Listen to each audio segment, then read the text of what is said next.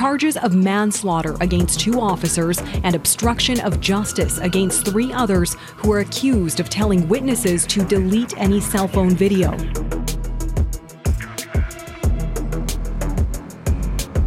We begin tonight with an appeal from the RCMP. They have arrested a former Mountie in Calgary, charged him with sexual assault against eight young boys, and fear there may be more victims.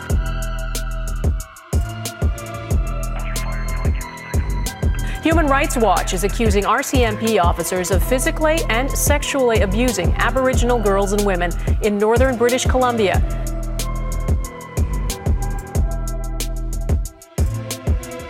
A former RCMP officer is behind bars tonight, starting a lengthy prison sentence. Three months after being found guilty of stealing 10 kilograms of cocaine from an RCMP evidence locker, a Supreme Court judge has formally sentenced Craig Burnett.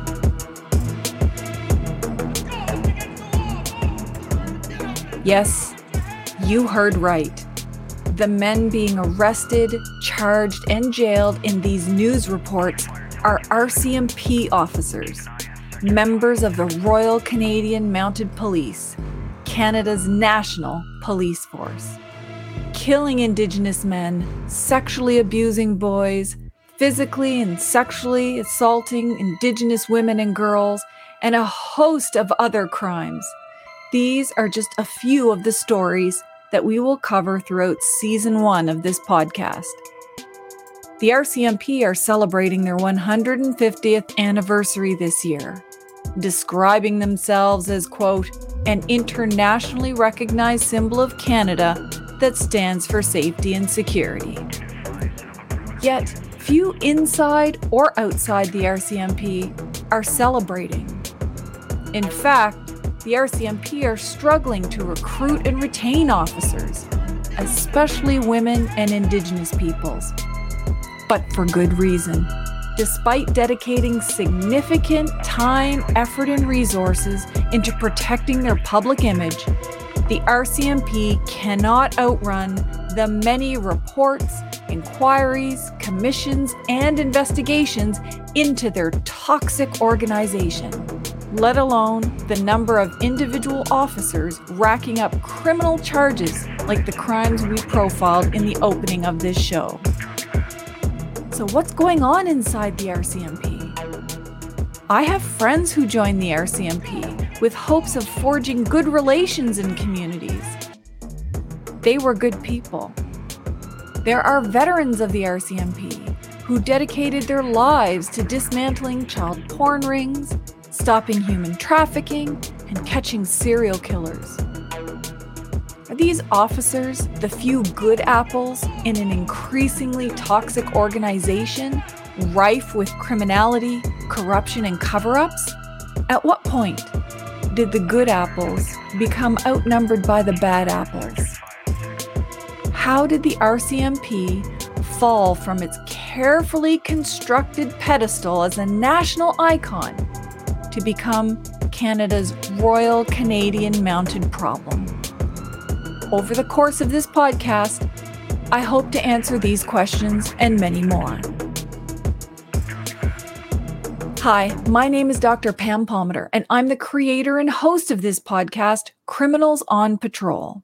I'm a member of Ugpi'ganjig, otherwise known as Eel River Bar First Nation, which is part of the much larger Mi'kmaq Nation that straddles the Canada US border. I'm a lawyer, professor, author, and expert on Indigenous issues, human rights, and policing.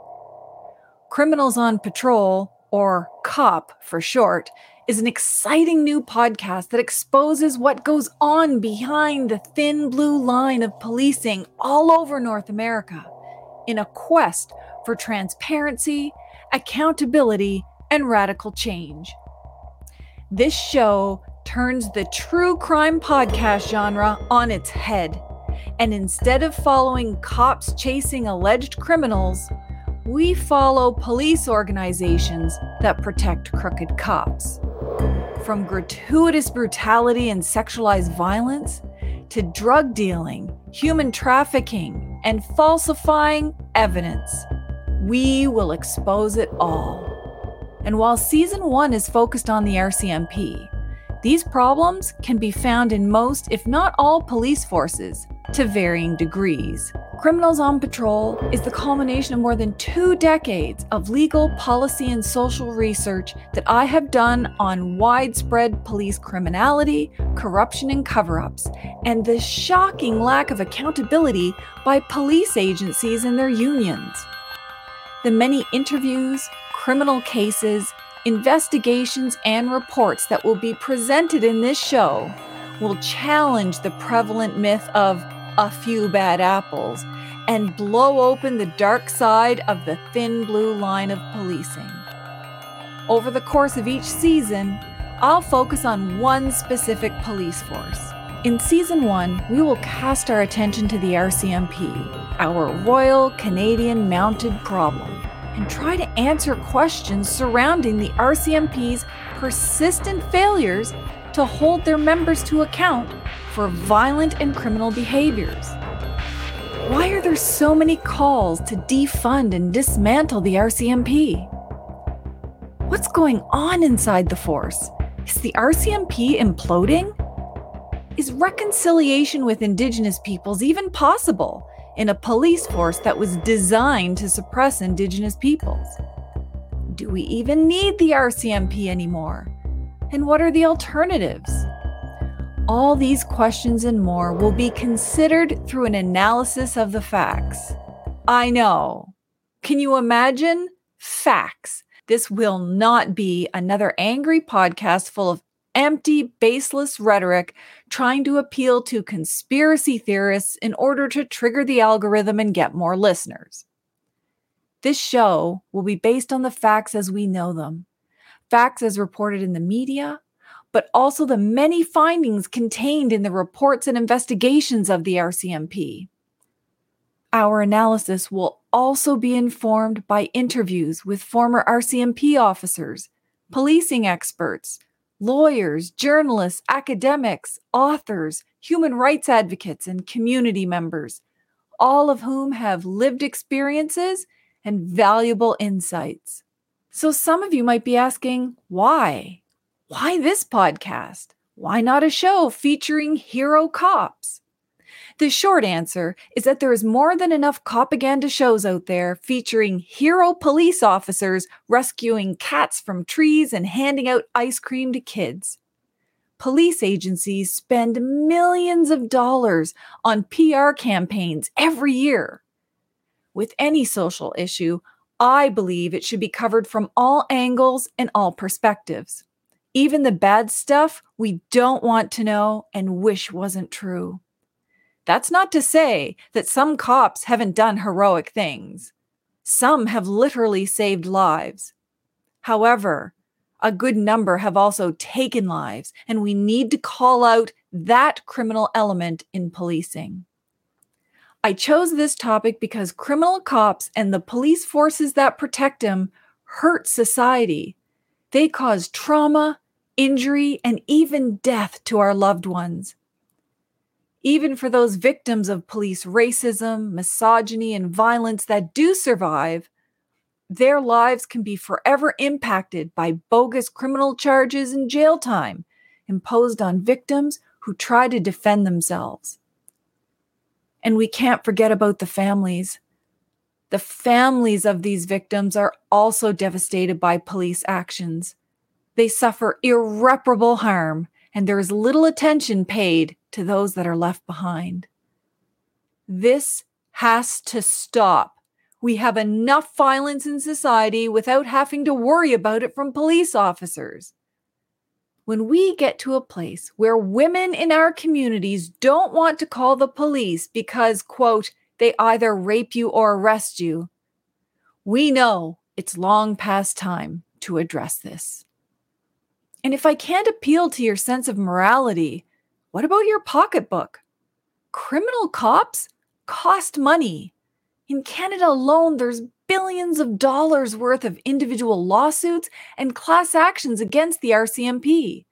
And that doesn't include the many claims against other police forces in Canada or the United States. And guess who pays for all of this? Who pays for the salaries of police officers on months or years of leave while they're being investigated? Who pays for their lawyers to fight charges all the way to the highest courts? And who pays the bill to compensate victims? We do, not the police, not police unions, and not government. We, the taxpayers and victims, are the ones who foot the bill for police criminality. In other words, we're paying for our own oppression. Police officers not only abuse their own officers, especially female officers, they represent a serious public safety concern. Indigenous women and girls have long reported being sexually assaulted by police, and Indigenous men and boys are far more likely to be targeted, brutalized, and or killed by police than any other segment of society. And according to the statistics, the Royal Canadian Mounted Police are one of the worst offenders. And that's why we're taking a look at them first. And it's also long past time to confront the thin blue line, the many thousands of officers, leaders, and unions that protect crooked cops. Decades of cultural sensitivity and gender sensitivity training courses have failed to end police criminality. And that's because the problem was never our culture or our gender. The problem is crooked cops protecting other crooked cops empowered by crooked leaders. Shining a light on the dark side of policing and getting rid of crooked cops is the only way, the only hope of restoring the public trust. Police agencies and unions ought to pay attention as well.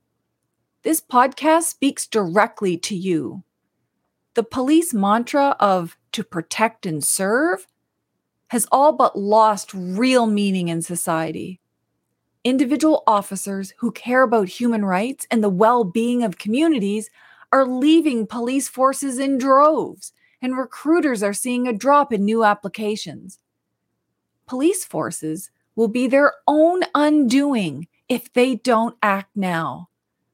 Ironically, the very thing that could save the RCMP is the thing they avoid at all costs public accountability. So, who should listen to this podcast? Well, this podcast is for people who enjoy educational podcasts about history, society, law, public policy, and of course, true crime, if you don't mind true crime turned on its head. Ultimately, Criminals on Patrol is for people who care about social justice, human rights, public safety, and police accountability, as well as those who care very deeply about the health, safety, and well being of our communities. The stories of former police officers you will hear in this podcast are compelling. So too are the lived experiences of Indigenous land defenders criminalized and harassed by the police or the racial profiling experienced by the Black community every single day. This podcast is going to be the best place to get an overview of the many reports addressing police criminality, corruption, and cover ups, the kind of information you might not see or hear in classrooms or in the media. Why me? Why did I want to host this podcast? Well, I have a story to tell. In fact, I have many stories to tell. Police abuses that have impacted me personally. I've also been touched by the impacts of police interactions with my family, friends, and our many communities. And I think it's important for you to know how my journey for truth and justice got started. It's a journey I haven't shared with anyone before now. When I was a young girl, I spent all my time playing outside. You know, back in the day when your mom would send you outside from dawn until dusk. Well, when I wasn't in school, that was me, outside all the time. Those were literally the best of times. None of us kids ever wanted to go back in the house when we were called in for supper or worse, bedtime. And I mostly hung out with the boys in my neighborhood because they liked the same things I did I loved running races, climbing trees, having piggyback battles, hitting big jumps on my bicycle, and winning at marbles, growing my marble collection to epic proportions. That was the life. Very little interfered in our little world of adventures, not even super hot summer days or bitterly cold ones in the winter. I think the only time we didn't go outside was when it was raining, mainly because our moms didn't want us to track mud all over the house. As kids, we thought we were invincible. I mostly played with the guys in my neighborhood because they liked doing all of these fun activities the very things my mother hated me doing. And honestly, I can't blame her because these activities often ended in injuries. Racing up and down hills ended up in a sprained ankle. Taking big jumps on my bicycle ended up with broken front teeth. Playing rough and tumble games with my friends ended in a split lip needing stitches. And so on. I think you get the idea The guys in my neighborhood were mostly white guys because we lived off reserve at the time. When I was very young, my family lived just off reserve near my home community of Eel River Bar First Nation. But then we moved to the city for better educational and work opportunities. I didn't live on the reserve until I was a teenager. But every so often, Native kids would move into the neighborhood, and that's when the fun started. I learned how to take bigger jumps on my bike and make really cool forts in the woods. But the native kids also had stories to tell that would inform my view of the world in a very different way. I came from a big Mi'kmaq family of eight sisters and three brothers, most of whom were native rights activists who were always educating for our people. They literally taught me everything I know and they helped teach me what I needed to know about our culture, our history, and how to fight for our rights as Native people. My siblings naturally filtered out some of the bad stuff, some of the very worst of our history and current realities. But the Native guys in my neighborhood, they didn't. I got the straight goods from them. They shared stories about things that happened to their parents or their extended family members back home on the res. I heard horrifying stories about local cops always saying racist things to the kids, cops beating up their dads, or taking their siblings away to live with other families. I didn't understand it all, or why that would happen, but I knew I never wanted to come face to face with cops no matter how brave I was as a young Native girl, I could tell by the tears these Native boys held back whenever they recounted their experiences that I should heed their warning about the cops. Most of the time, we went about our business as kids, finding new adventures. But there was always one thing that scared the hell out of us, and that was when a cop car drove by. Just the sight of a cop car stopped us dead in our tracks and sent us racing into the woods to hide. We didn't even need to communicate with one another. It was an automatic fight or flight response, and let me tell you, we took flight, and sometimes I wondered if our feet ever touched the ground. I remember time and again seeing a cop car coming towards us in the distance and being huddled with my friends in the woods, trying to be as quiet as possible. Now, in reality, there was really no way a cop car driving by could see us hiding in the forest. Those woods in our neighborhood, they backed up on a heavily forested park. And we also convinced ourselves that we were shapeshifters and we were invisible to non native people so we kind of thought that might also keep us safe from the cops. But that never stopped us from worrying, because we may have been invisible in our minds, but we worried that the beating of our hearts would give us away. Seeing police cars, sometimes our hearts beat so loudly in our chests that we sounded like our own drum group at a powwow. I also learned during these very frightening times that holding your breath doesn't actually stop the pounding of your heart. We were always so thankful that the cops didn't carry some kind of magical radar guns that could scan for our heartbeats, or we'd be in big trouble. One day, our world of adventures changed. We met up outside to play as we usually did, but one of our native friends wasn't there. And he wasn't there the next day, or the next. Weeks went by and we wondered what happened to our friend. We wondered if maybe one day he was playing outside alone and forgot to shapeshift and a cop saw him. Or maybe a cop heard his heartbeat and found him in the woods. After many more weeks went by, we heard through the hushed whispers of adults that our friend was gone for good. The cops came to his door and took him away from his family. Soon after that, his family moved away. I never saw him again. Was at that moment that I realized life with my family was not a given. That at any time I could be kidnapped by a cop and taken away forever. As I grew older, I secretly hoped that this fear was really just an overblown fear developed in childhood because I missed my friend. I had even met a few cops at school during parent career days, and they seemed nice enough, intimidating and scary, but nice enough. So maybe my fear was an irrational one, sort of like the monsters under your bed that disappear as you get older.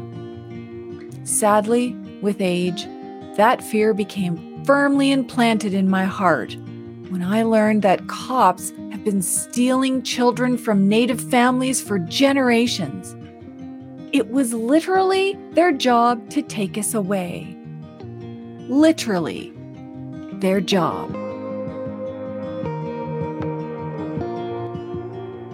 Police were probably the first representatives of Canadian authority, the British Empire, all that stuff. And they shut down the whiskey trade almost overnight. There were probably only, I don't know, 270, 300 Mounties at first. The Mounties, I honestly think that for the first decade of their tenure here in the West, they were, from what the documents say, had good relations with First Nations people.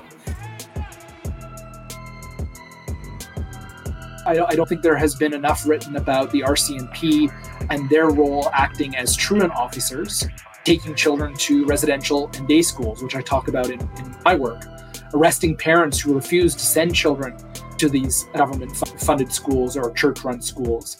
Or one of the examples that I look at is residential school burnings or arsons, right? The goal of the RCMP was not to investigate why children as young as eight would want to burn down their school to escape, but rather to, to track children down, find them, punish them, and make them accountable for that. And so, you know, they play that particular role in enforcing. Were the RCMP and its earlier iteration of the Northwest Mounted Police friends to Native peoples? Or were the RCMP enforcers in the colonial project to get rid of the Indian problem once and for all? Join me next week for the season premiere of Criminals on Patrol to hear from experts like Dr. James Daschuk and Dr. Sean Carleton to help us answer these questions as we start our investigation into the RCMP. In the meantime, you can find additional resources on our website at www.criminalsonpatrol.com. And don't forget to like, comment, share, and subscribe to this podcast and help us build our audience. We also appreciate any five star ratings and reviews, and you can send us comments about what you think we should include in this podcast. And because we don't have access to millions of dollars like the police do in their PR budgets, we rely on the support of listeners like you. You can find our links to our Patreon, Buy Me a Coffee, and Ko-fi apps in the description box below or on our website. And don't forget, the Warrior Life podcast is coming back in the fall, so stay tuned. Thank you all for listening.